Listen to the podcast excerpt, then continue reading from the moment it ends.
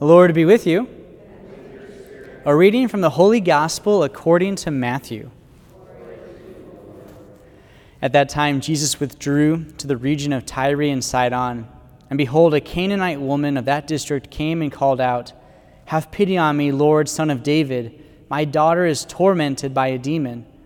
But he did not say a word in answer to her. His disciples came and asked him, Send her away, for she keeps calling out after us. He said in reply, I was sent only to the lost sheep of the house of Israel. But the woman came and did him homage, saying, Lord, help me. He said in reply, It is not right to take the food of the children and throw it to the dogs. She said, Please, Lord, for even the dogs eat the scraps that fall from the table of their masters. Then Jesus said to her in reply, O woman, great is your faith. Let it be done for you as you wish and her daughter was healed from that hour. The Gospel of the Lord. Some may say that we live in a very unique time. The reality is, we live in the same time as people that we hear about in the gospel lived, just with a different face, different color, different paint, whatever I was trying to get to. Like, it's the exact same problems over and over again. It's the exact same realities over and over again. We just got a facelift. And, and in particular, we live in a we live in this uniqueness of time where things are so quickly and so radically expressed that there's no time to process, there's no time to think really. I can't tell you how often in the last four years I have been reminded by many different types of people that I am privileged. Well, let's look at the qualities. I'm white. I'm a man. I, uh, that's all I can think of really. I'm Catholic, but that's not really a privilege, that's a gift. Anyway, because of that, my life should be glowing, should be gleaming, should be perfect. And there's all these groups out here like, I'm a minority. I deserve to, I deserve to be seen and heard. And no, it's like, actually, the reality is we're all humans. And all humans, whether you're white, black, any creed, gender, there's only two, um, it should be respected and dignified because you're a child of God. Like that's, that's the one thing our faith constantly comes back to. And I'm so grateful for that. But in this story, we hear about the Canaanite woman. You know, we know the Canaanites and the Jews, they didn't get along. Canaanites were considered less, all this stuff. And this line that she talks about, about dogs receiving the scraps, it's quite intriguing. Because we would think, oh, as, as the privileged people, we're the chosen people of God. Our lives are overflowing with graces. Well, that means that those graces that overflow you need to go and benefit other people. That's, that's what this woman's really getting at here. The idea that the gifts of God that are given to the children of Israel are so much so that actually the leftovers go to everyone else. And Jesus reminds us in the gospel that he wasn't just called for them, which is odd because right here he says, like, I came only for them. And then later on he says, No, actually, I came for all of you. It's like, Jesus, make up your mind. You're the Son of God. You can do what you want. It's fine. But there's a truth that in the, in the gifts that we have been given, the opportunities that are before us, how are we taking them to benefit others? And that's, that's what you hear often. Like, you know, people say, well, use your privilege for the benefit of other people. Okay. I can freely celebrate Mass today and not worry about someone coming in here and trying to kill all of us. That's a privilege that we get to pray in peace. I can walk through these streets.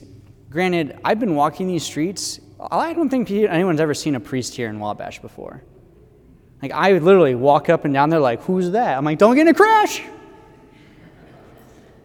I'm, it's funny. It's so funny. But I can walk these streets without fear of anyone attacking me. So, how do I take the gifts that are present to me to give them away to others? How, how do I take even the simplicity of like the fact that I have running water, electricity, access to food, and let that become a benefit? It's like, well, we need to do mission work, we need to do all this stuff. Like, perhaps, absolutely. But where is it most powerful? It comes back to our prayer. Our prayer is our most powerful tools, our most powerful gift we have. Uh, if you haven't noticed, the last few days we've had a, a beautiful sister here visiting from Illinois, uh, and it's been such a great joy because she's just was she was in North Manchester, yeah, North Manchester on retreat, and she was coming here for mass. And so yesterday I said, "Sister, do you want to pray in the church and have adoration?" She said, "I'd love that." I was like, "You get to be our first adorer. I'm so excited."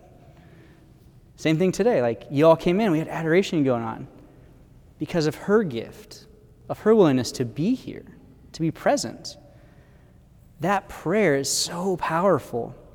We have to think about how we can use our prayer because it's like I've met with a lot of people when I was at St. Vincent, especially older people. They're like, ah, I just can't do as much. I'm like, actually, what you do is way more important than what a lot of the young people are doing because you're taking the time to go and pray. That's how the Perpetual Adoration Chapel works up there.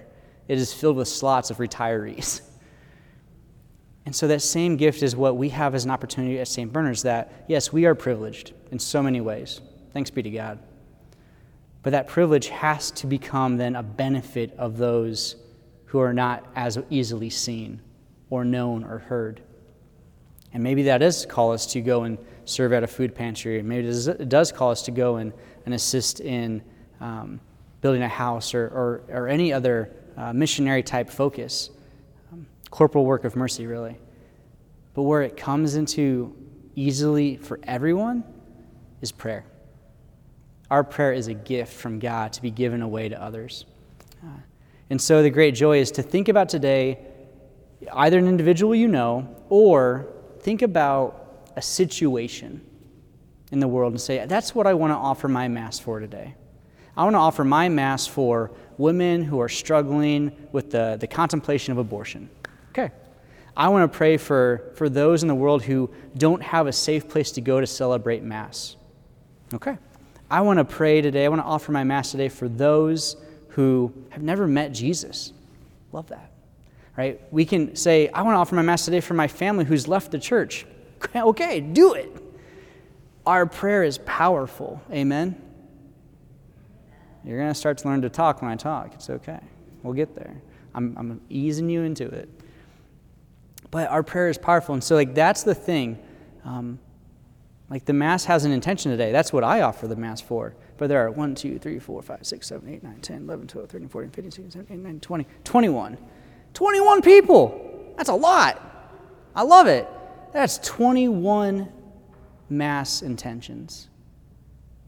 It's 21 prayers going out into the world today because of the privilege we have to celebrate Mass freely. So it's gonna take it, we're going to take maybe 15, 20 seconds, ponder that. And then when we get to the, the prayers of the faithful, when we get to the end, like any of those intentions, that's when we want to that's when we want to bring that to the Lord. And if you want to visually even do it, like visually place that on the altar.